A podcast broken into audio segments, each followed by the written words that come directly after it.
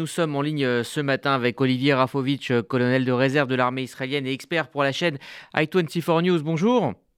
Bonjour Rodé. Merci d'être avec nous euh, sur RCJ ce matin. Tout d'abord, est-ce que vous pensez que les, mesures annoncées par le gouvernement, comme la mise sous scellé immédiate des maisons des terroristes, la destruction des maisons hein, de ceux qui ont blessé et non plus tué des Israéliens, est-ce que tout ça, cela peut avoir un, effet dissuasif et, immédiat? Écoutez, ce sont des mesures qui sont importantes, mais malheureusement, elles sont tactiques, elles ne sont pas stratégiques. Et ce n'est pas avec ces mesures-là qu'on va malheureusement pouvoir arrêter euh, la vague de violence, la vague de terrorisme euh, du côté palestinien. On voit euh, les jeunes, 13 ans, 15 ans, 17 ans, qui crient mort à Israël, mort aux Juifs, qui font la fête dans les rues lorsque les Israéliens sont tués le soir de, de Shabbat. On les nomme ici les jeunes du millénium, c'est-à-dire qu'ils n'ont pas connu ni la première ni la seconde intifada, ils sont, euh, je dirais, même euh, à contre-courant de leur propre euh, groupe politique, de leur propre société. Ils sont nourris par TikTok, par Facebook et par d'autres réseaux sociaux. Et ça les fait vivre, et ça les fait haïr aussi, et ça les fait également agir. Il faut savoir qu'il y a une véritable haine, les gens ne se rendent pas compte, une haine terrifiante sur les réseaux sociaux des millions et des millions de vues euh, lorsque un Palestinien, euh, par exemple, harcèle un Israélien à Jérusalem, ou lorsqu'on voit, on a vu euh, deux jeunes Palestiniens donner une gifle à un, juif orthodoxe dans un tramway, ça fait des millions de vues, de likes, comme on dit.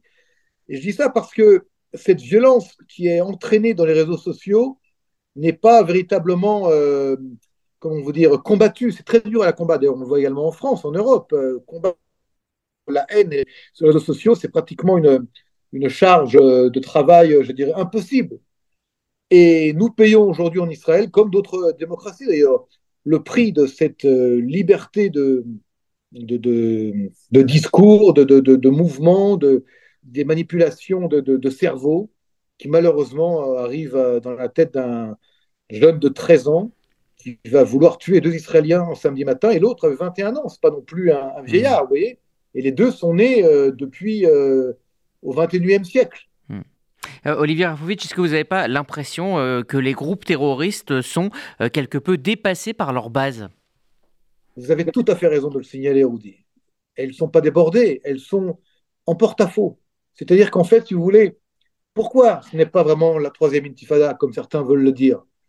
Parce que moi-même, ayant connu la première et la deuxième de mes différentes activités, euh, vous savez vous également personnellement, euh, c'est là, cette vague de violence n'est pas soutenue, n'est pas non plus menée par les groupes palestiniens organisés, ni par l'autorité palestinienne.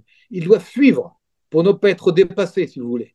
Mais on est dans une situation au-delà du problème israélo-palestinien qui est vendu sur les plateaux de télévision en France et les experts disent n'importe quoi en essayant d'expliquer que c'est l'occupation. Pas du tout, c'est rien à voir. On a affaire ici au-delà de tout cela, un choc de culture de jeunes qui sont euh, écurés d'ailleurs par la corruption et par euh, le désespoir de leur propre société. Vous savez, euh, lorsqu'on voit que des plus de 30 ou 40 milliards de dollars ont été versés dans la bande de Gaza et dans l'autorité depuis maintenant une vingtaine d'années. Où sont ces milliards? Où sont ces milliards de dollars?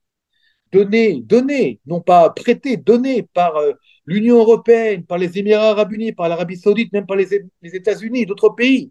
Tout cet argent a été, s'est évaporé dans les poches des chefs. Les jeunes n'en ont absolument pas, euh, pas euh, comment dire, euh, profiter. Mais par exemple, là où il y a une réaction, c'est que ce soir, j'ai vu par exemple qu'un des livres d'école du jeune Mohamed de 13 ans qui a voulu donc tuer des Israéliens samedi matin, dans un livre de son école, donc son école, qui est aussi, elle, subventionnée par l'Union européenne, et ben dans son un marqué, il faut tuer les soldats de l'occupation dans un livre d'école. Je ne sais pas en quelle classe il est, il doit être en troisième ou en, quatrième ou en cinquième, je ne sais pas. En tout cas, peu importe. La haine est transportée dans l'éducation. Ça, par contre, ça marche. Ça, pour, euh, leur inculquer la violence et la haine, ça, ça marche.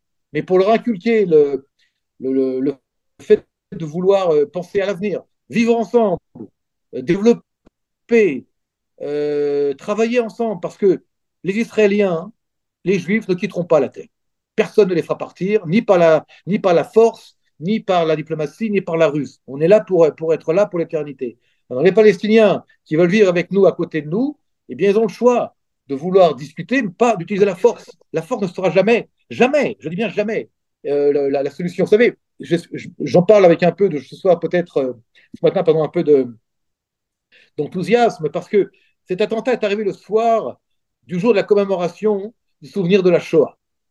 Donc, le jour où on commémore la mort, le crime de 6 millions d'hommes et de femmes et d'enfants qui ont été tués dans la totale, la plus totale indifférence du monde, soyons francs. On va maintenant euh, partir parce qu'on a des attentats? Non, on va justement rester, se battre et essayer de convaincre nos voisins euh, et, nos, voisins les plus proches qu'il n'y a pas d'autre solution que de vivre, avec Israël, à côté d'Israël, pas contre Israël.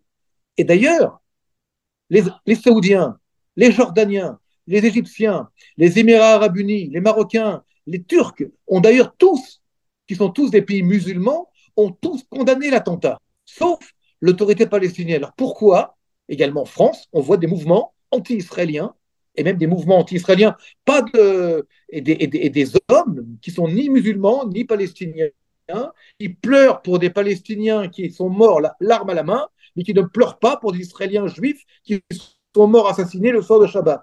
Pourquoi ces, ces, différences? Pourquoi ces mêmes rengaines Je vais vous dire pourquoi. Il y a deux possibilités. Soit ils sont antisémites, soit ils sont antisémites.